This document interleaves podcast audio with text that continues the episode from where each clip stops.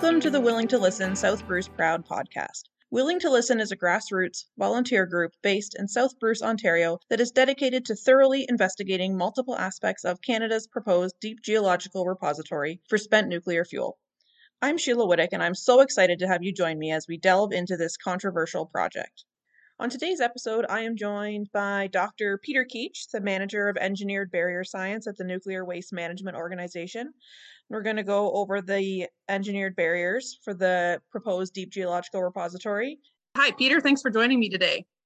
Thanks for having me. Um, if you wouldn't mind, could you briefly introduce yourself to our listeners just so they kind of know a bit about who you are? Sure. My name is uh, Peter Keech. I am a member of the NWMO. I have been for nearly 10 years now. I am the manager of engineered barrier science, uh, and that's a group that works on lots of the science based projects of the NWMO. We support the safety assessment, we support geology, did siting by the GEO team, and we also support the engineering groups. We work on projects that involve things like corrosion of the container, microbiology in the underground, properties and degradation of the properties of bentonite, things like that, and, and modeling, lots of modeling that we do as well. Okay, awesome. And uh, like, what's your background before the NWMO? Like, what did you do before you worked there? Yeah, so immediately before the NWMO, I actually worked on the projects funded by the NWMO. So I, I was at Western University as a postdoc, uh, which is what you do often, often after you get your PhD. Uh, and I worked on some of the safety projects that NWMO was running at Western on used fuel dissolution. So they, they really feed into the safety assessment and so I actually came into Western, started working with little UO2 pellets. Uh, prior to that, I did my PhD out west at Calgary. It was in electrochemistry, um, but the project was about fuel cells, um, solid oxide fuel cells. So they're ceramics that um, you use to do um, sort of the, the structure of the of the fuel cell. And so it was a lot of work on hydrogen kinetics, things like that. And then before that, I was at Guelph and I did a master's there as well as my undergrad degree uh, in chemistry and physical chemistry. So you're well versed in corrosion. yeah, that's what I did as soon as I came into uh, into Western. I started working directly on the corrosion processes. But but before that, you know, I did a lot of electrochemistry, and those the same techniques are used. You, you learn a lot about things like hydrogen, oxygen, all these little elemental, you know, molecular species that contribute so much to you know corrosion processes of metals and things like that. So my whole life I've been working on uh, my professional life anyway, working on things that are, are quite related to the work that we do now. Okay, awesome, and we'll uh, we'll dig into that a little deeper in a little bit. But just to kind of break the ice, I like to ask people, what is the best piece of advice that you've ever received? I'll take that question. Um, maybe I'll take it as a sort of work related advice because it it goes back to what I was just talking about, where I was uh, where I was trained first was at Guelph. I was doing some uh, some work on DDT remediation actually because the, the my master's um, was was environmental electrochemistry, looking at contaminant movement and trying to treat that. But before that, I, I as an undergrad, I was doing some work in the lab, and the advisor there came to me one day and said, look for a real life problem that you can put your knowledge to. You know, there's lots of people in this department and other chemistry departments everywhere that are you know, thinking and working very hard on things that will never come to be. He said, you know, this is a really good opportunity. You're working on something that's meaningful. It's an environmental problem. We should solve it. And then I did my master's in, in a similar project. It was on uh, wastes that come out of uh, hog farms. So they're there are contaminants that come out of those. And the idea was to try and treat the water as it left the, the hog farm before it would go into the environment.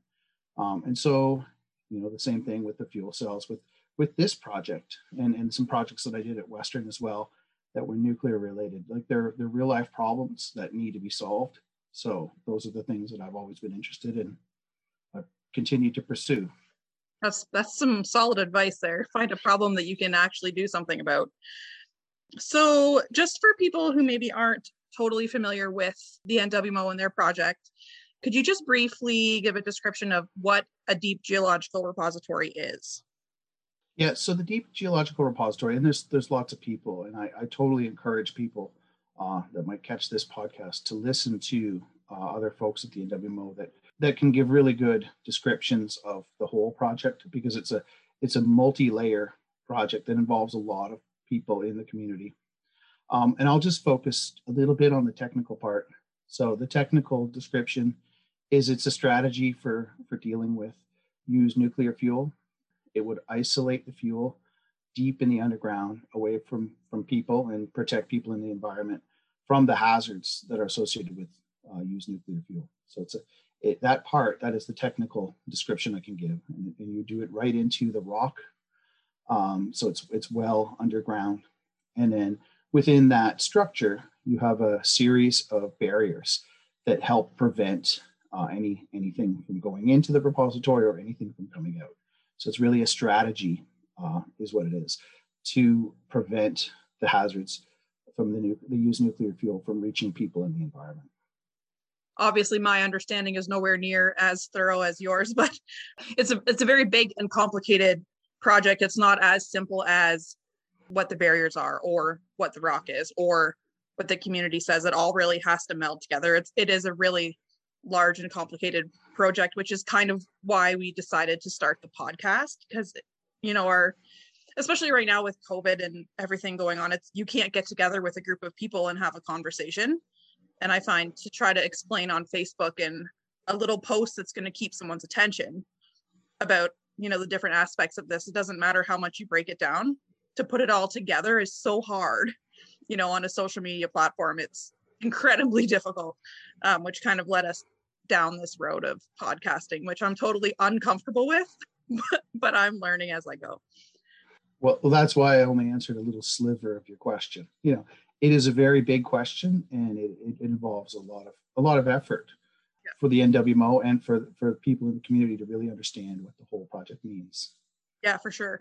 So what exactly are the barriers that the NWMO is planning to utilize to contain the radionuclides from the fuel? Okay, so and I, have given a little. Um, speaking of social media, I've given a little uh, demo, a video exists out there somewhere on the internet of me describing the barriers in brief. So I encourage people to take a look at that or, or some of the other literature. But I can I can go over it in brief. You know, we, we look at it as a multi-barrier because each layer offers additional protection from, from the release of radionuclides. So again, they all go into the same goal, which is protecting people in the environment. So the first barrier, if we start on the very inside of the container, is the uh, used nuclear fuel itself. So it is the form of it is a ceramic uh, uranium oxide pellet. And the reason that it is that form is because it is very insoluble. So you, you actually find the, the mineral form of uranium is as a uranium oxide for the most part. And so that means that even if water touches it, it just doesn't dissolve very much at all. Uh, you get very, very small amounts. So that's that's what we consider our first barrier, the very insoluble form that is the used nuclear fuel. And what holds the fuel together in the reactor is a, a material called zircaloy. It, it, right next to it is cladding. We call it cladding. They're very you know narrow tubes that are just just sort of a little bit bigger than a, a pinky finger around. And then a series of these are all welded together to make what we call the fuel bundle, and that's the form of the of the fuel that goes into the nuclear reactor, and it also is the form that comes out. So there's no physical obvious change so it doesn't it doesn't go from a, you know a gas or anything like that. It starts as a solid in a metal and it comes out the same way, looking very similar. And so that's the used fuel bundle. And so the zircaloy that I mentioned earlier, that's a very corrosion resistant alloy. It's got some really good properties for in the reactor as well, which I won't get into. That's a that's a very interesting thing if people are interested in in the nuclear physics. But for our point of view, it's a corrosion resistant alloy. And it takes, you know, So it's a it's a it's a metal, but it forms a very thin passive oxide on the outside, which makes it very resistant to corroding or dissolving away. And so those are the first two, and it's it's uh, you know kind of easy to see that the the form that we're getting if you use nuclear fuel is is actually quite good for a repository right at the beginning uh, before you continue continue to add the other barriers that we do. So we get into the engineered barriers now the, the first layer that we could consider is the used fuel container. And that is a mostly steel structure for and, and steel is really important because it's it's very convenient to work with and very weldable and very like there's a lot of good processes in terms of fabricating for steel so it's good that way but it's also very strong material and very durable uh, but outside of that we also have a layer of copper and that's very important for preventing the container itself from corroding so that uh, and i'm sure we'll talk a little bit more about that because that's a that's an interesting topic but we'll continue on the description, the short description anyway. Outside of the copper uh, layer, we see a layer of bentonite clay, and that's a, a, very important barrier because it's a swelling material and helps to seal in the repository and helps to suppress microbiology. It has a lot of good properties. It, it sort of buffers the pH. It does a lot of a lot of very good chemical things as well. And so that extends between the container and the host rock itself, which is the last barrier that we talk about. So we are going to kind of break down the the barriers, um, the engineered barriers specifically, and a bit about the fuel pellets. So what um, is the corrosion process like for a ceramic pellet? A lot of people seem to have the opinion that as soon as water touches a fuel pellet, the water is now contaminated. So like what is what is the well in the short form, what's the process there or the time frame that it would take for the pellets to break down? So one thing that's useful to think about uh, with ceramics is is a huge number of uh, materials are found in nature as ceramics, uh, and that's because it's a very stable form. So you'll hear of lots of metal oxides, like aluminum oxide is a form you find. There's lots of metal oxides that exist, and those are the sort of general type that is a ceramic. So um, in, in, the case, I already mentioned that the uranium oxide is the naturally occurring form of uranium, and people may know of some. One form is yellow cake, uh, another form is just UO2. And as I mentioned, it's very insoluble. So if you take uranium, you, know uranium oxide, and you put it in water, very, very, very slowly will you release tiny amounts of uranium into the water, but it would take a very long time to dissolve. You'd have to have a flowing water system. And the, the, the dissolution rate is so low that it would take thousands and thousands of years just to dissolve it up in water that's moving along. And so, you know, you, you can actually find uranium in, in pretty much any water. There's a there's a concentration of uranium in the ocean. You know, people may not be aware of that, but some countries have actually studied extraction of uranium from the ocean. I was, was going to say there's interesting work going yeah. on there where they're yeah. talking about nuclear yeah. being renewable because they can get the uranium out of the ocean, which is a whole a whole other topic mm-hmm. that's incredibly interesting and a deep hole to go down. But yeah, there's a lot of work being done there with uranium. I think a lot of people don't realize either how common uranium is. Mm-hmm. I know we have this is off topic, but we have a lot of chat around here about radon and how radon's going to be a problem with the DGR. But like in my house, we have a radon detector just because I have days where I cannot get into work at the nuclear plant because I have too much radon on my person from my home. So like literally I'm too contaminated to get into a nuclear plant. And like people don't yeah. realize that, right? Unless you work there, you would never know that you have that in your house because you don't go through radon detectors. Right.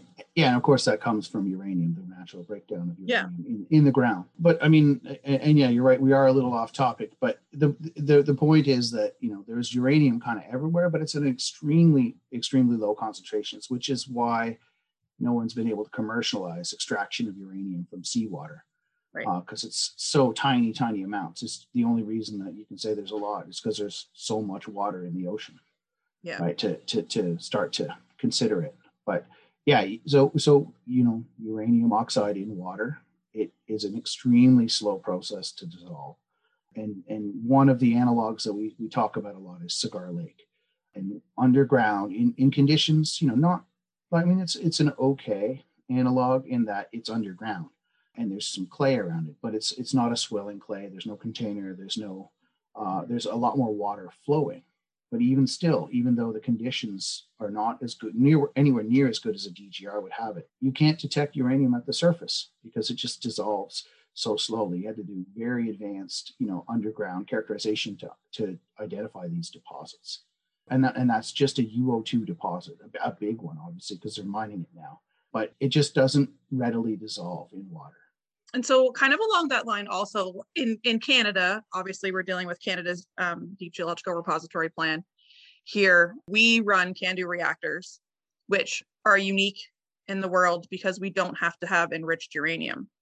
I don't know if you can speak to the difference between enriched and unenriched or natural uranium at the end of the fuel cycle. I know there's a lot of comparisons made sometimes between, oh, this happened in the States, but like, is it fair to compare spent CANDU fuel to spent light water reactor fuel, or are the properties different? Well, some comparisons are fair in that you know they're they're still they're mostly made up of a UO2, and it doesn't really you know affect the solubility whether it's uranium 235 or uranium 238 or uranium 234. Those are all there, and they all have the same approximate dissolution properties. So some of the comparisons are good, but where they they start to fall apart is is they put their fuel into reactors because there's they're enriched. They can put them in reactors for a lot more, and they burn them up a lot more.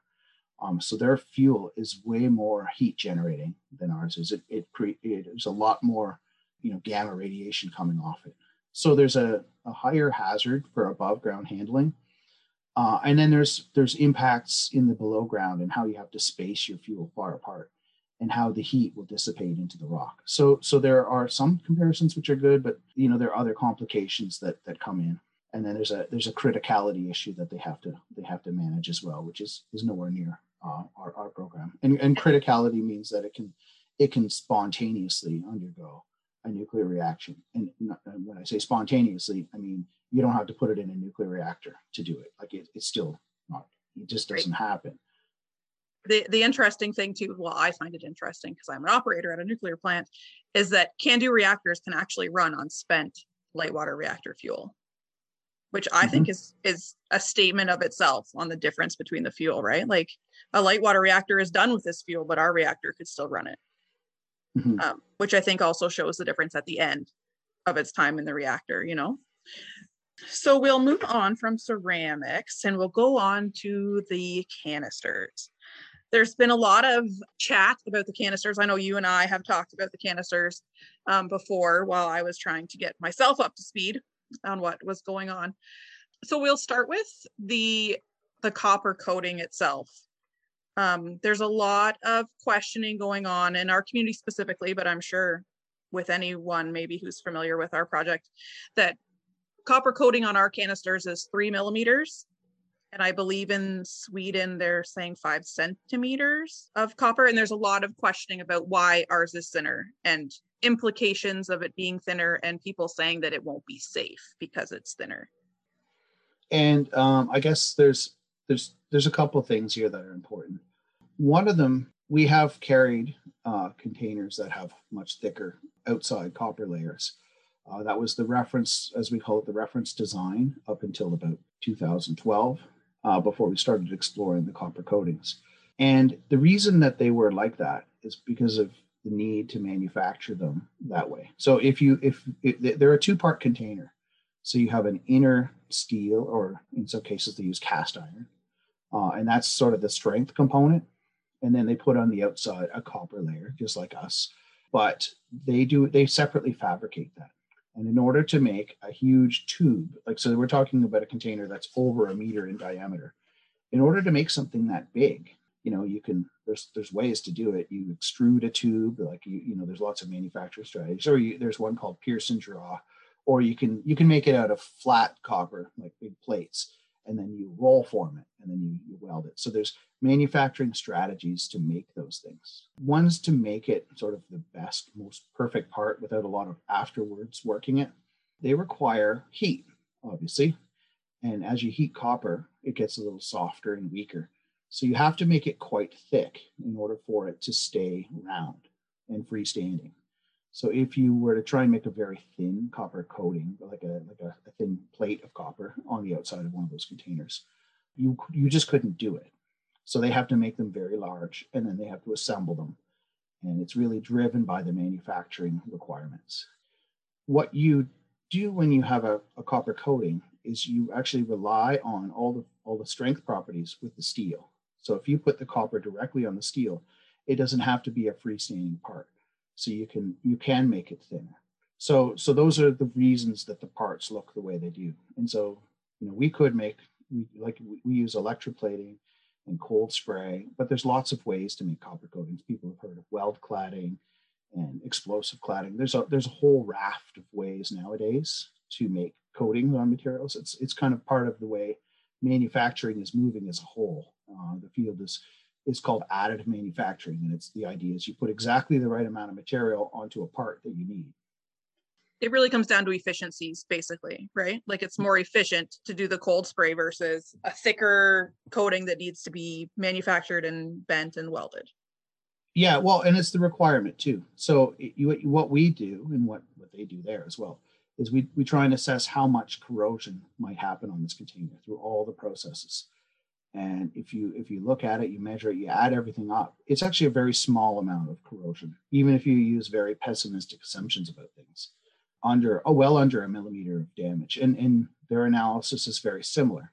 So there's very little corrosion they're expecting but they're just there's only a little bit of damage still that's expected even if they have a very thick part it's like if you're painting something you could put 50 coats of paint on something right but it doesn't doesn't change the color of it or anything. You know it doesn't right. actually add value to the part.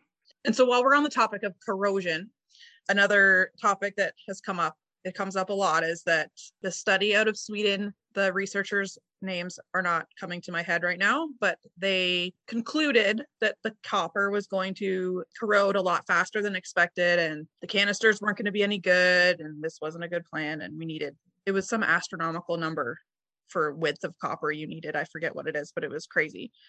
Um, like a meter or something. yeah, it was insane. Like it would have been ridiculous. Can you speak to that research report a little bit and kind of explain why it not that it's not relevant because it has done a lot to help people do further research in corrosion, but how those results aren't really applicable.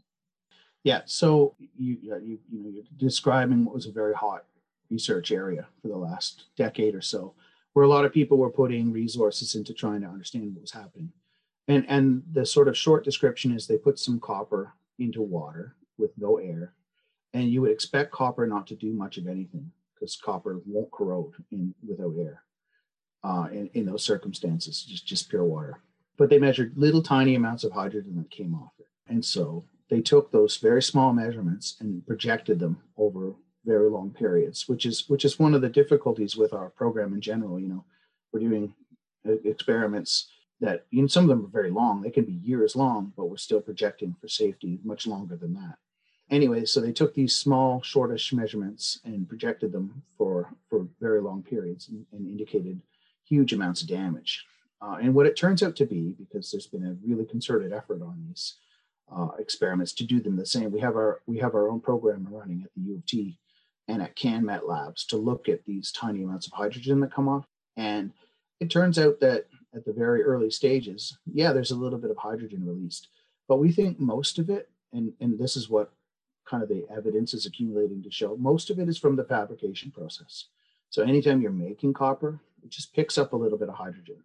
And by exposing it to water for years at a time, which is what we did, uh, then you can see the hydrogen will come out. Uh, and you can kind of push it out like a little bit more if you put a bit of sulfur in there or chloride or, or some of the other, the other species that they used or we've used. But what you see is after not too long, after a couple years, the, the production rate of hydrogen drops down right to where you would expect, which is to say you don't see hydrogen at all. You don't see corrosion going on at all in the pure water condition.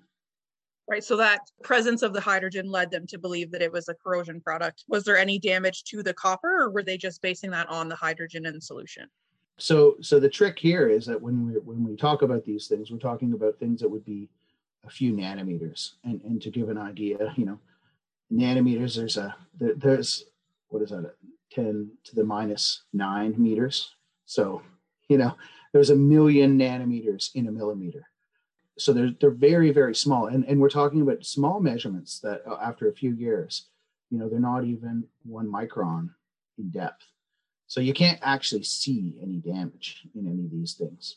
All you can do is you can measure hydrogen with very sensitive things and determine that in fact oh there's a little bit of hydrogen. And and and they did some studies and and we've done the same. We've looked to see what kind of what kind of surface changes there might be uh, and they're they're below any detection limit for for really advanced uh, systems that we've tried looking at them for.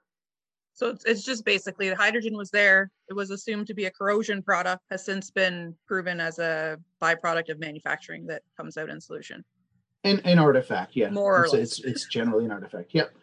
Um, and, and, it's it's good because you know, like it as you said, it, it really spurred interest in this and, and made people take a careful look at it and has pushed us in terms of development of methodology and looking for very small amounts of hydrogen, quantifying them, trying to understand what could be happening. I'm pretty sure you were involved in that most recent um, research paper put out about the copper canisters, and it would be, did they say like a million years for it to corrode a millimeter? It's yeah, and it's that's that's taking the the pessimistic assumption. If you say even those early measurements, even if we project them for you know a million years, then you would get only a little bit of damage. So it's like, um, and I, am not talking about their first measurements. They were they were taking really like their measurements were higher than that. Yeah. Um, but they were looking at the very earliest stages. If you if you wait a couple of years and you see them dropping down, even if you hold them at a, at a level and, and then project it forward for a million years, you'd say, okay, there's pr- pretty much no damage here. So the one millimeter of corrosion is a very conservative assumption at a million years. Like you'd think that Extreme, it would be even less. Yeah. Right. Oh, so oh, we're looking. That. It's it's yeah, way under. So that. we're looking at like the three millimeters of of copper is going to withstand a long time. yeah, we we did provided there's paper. no defects and all those kind of things, like a perfect yeah. copper coating.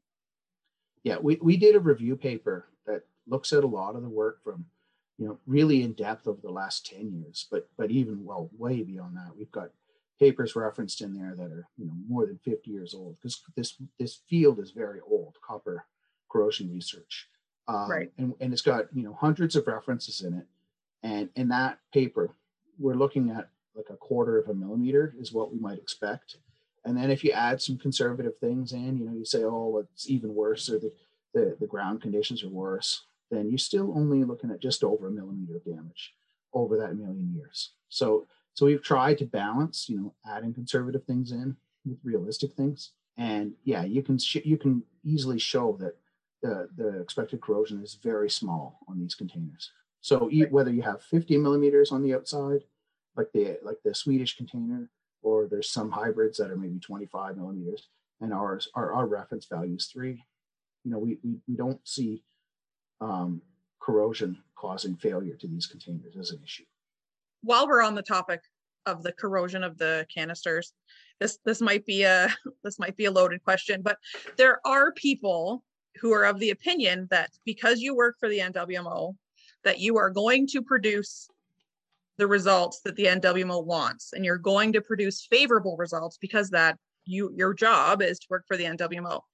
And I'm just um you might not want to answer this, you might whatever, but like what do you say to people who say that when we're dealing with such a big project of burying nuclear waste and people basically say that oh they work for the NWMO they're they're being paid to say what they need to say and they're not basically insinuating that you're not being honest.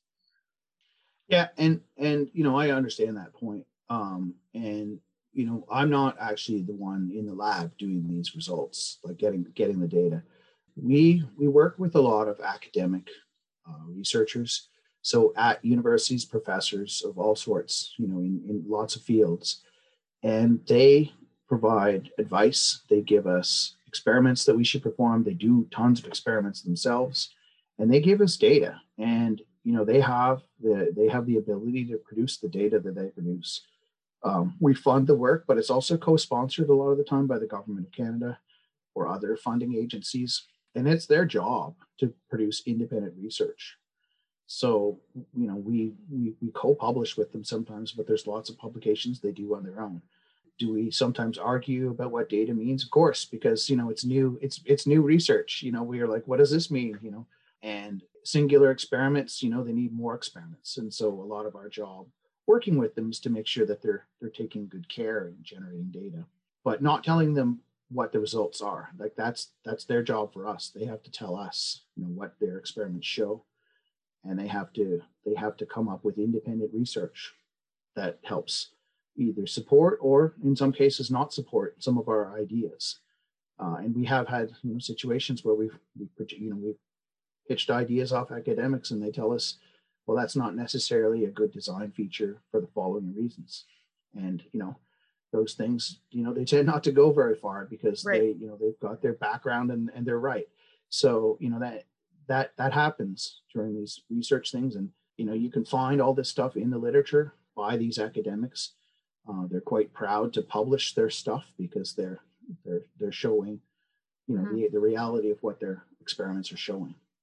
Yeah, and I, I find that comes up a lot. And as a nuclear worker, I get it a lot too. That you know, I'm only I only do this because I work at Bruce Power and I don't care about the safety of the DGR, people will say, which is ridiculous because I'm a mom of two little kids. Mm-hmm. I live in Teeswater, a few kilometers from the proposed site. I didn't think it was safe.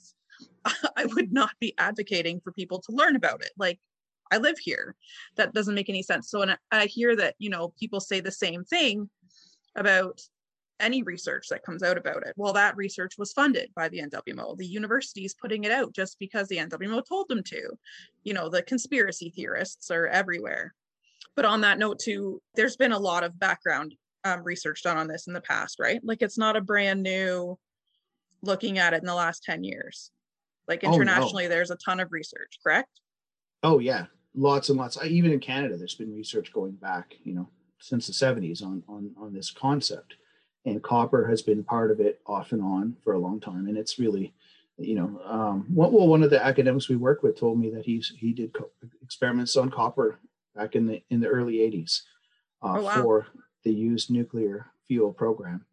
Yeah, it's really impressive. He's he's really stuck with it. yeah, that's that's a, and that's kind of what I try to to get across to people. Also, it's not just because there isn't a DGR in operation for spent fuel it doesn't mean it's a new concept. To me, it gives me a lot of reassurance knowing there's so much background research and it's not uh, oh hey let's do this. Searching for two years build it. It's decades of research into the topic which to me is impressive. It's a crazy amount of research and i think it's i think it's really good from that and, and perspective. yeah and there's a lot of countries that have that same consensus it is the international best practice. It is not just decided by the, the nuclear industry. There's been loads of, of input from various people, whether they be in government or, or citizens, you know, that it, it, it tends to come to this consensus that the, the DGR is the appropriate solution. Right. Every everything I've looked into so far has shown that any nuclear energy country, country using nuclear energy is in the process of siting or constructing a DGR. So yeah, I I am a firm believer that a DGR is the best solution for waste storage. Do I think it should go here? I don't know. Hopefully the boreholes will help us figure that out in the next little while. So the last barrier that we'll talk about today, just because we're getting a little on in time here, if we could just talk about the bentonite a little bit. I feel like that's a barrier that people maybe don't know a whole lot about and I maybe shouldn't have left it till last when I'm starting to try to want to wrap up. But why why bentonite? Why is it chosen? So, um, well, bentonite has a lot of applications in sort of around the world for lots of things. It's it's a clay with the special property that it has the ability to swell when it gets wet. So it starts off dry like a you know like a dusty clay, and then as you get it wet, it will expand. And what that lets it do is it lets it seal against the movement of water. And that's really what we're trying to do in the, in, the sort of in the heart of the DGR where the where the used nuclear fuel will be, is prevent water from moving. And that's why we use the rock concept as well. You want water to move extremely slowly so that uh, it can't bring anything harmful in and it can't take anything harmful away. Uh, and that's that's the whole concept. The bentonite is very good at if there's any voids in, in, in the bentonite or in the repository in general, it will swell to go into those. What it does is the way we've designed it. So we have a, a concept of really compacting it into very, very small spaces and then putting it in, packing it in extremely tightly. So rather than be able to swell and go everywhere, it will do that a little bit as it gets wet, but it will instead just build up a pressure.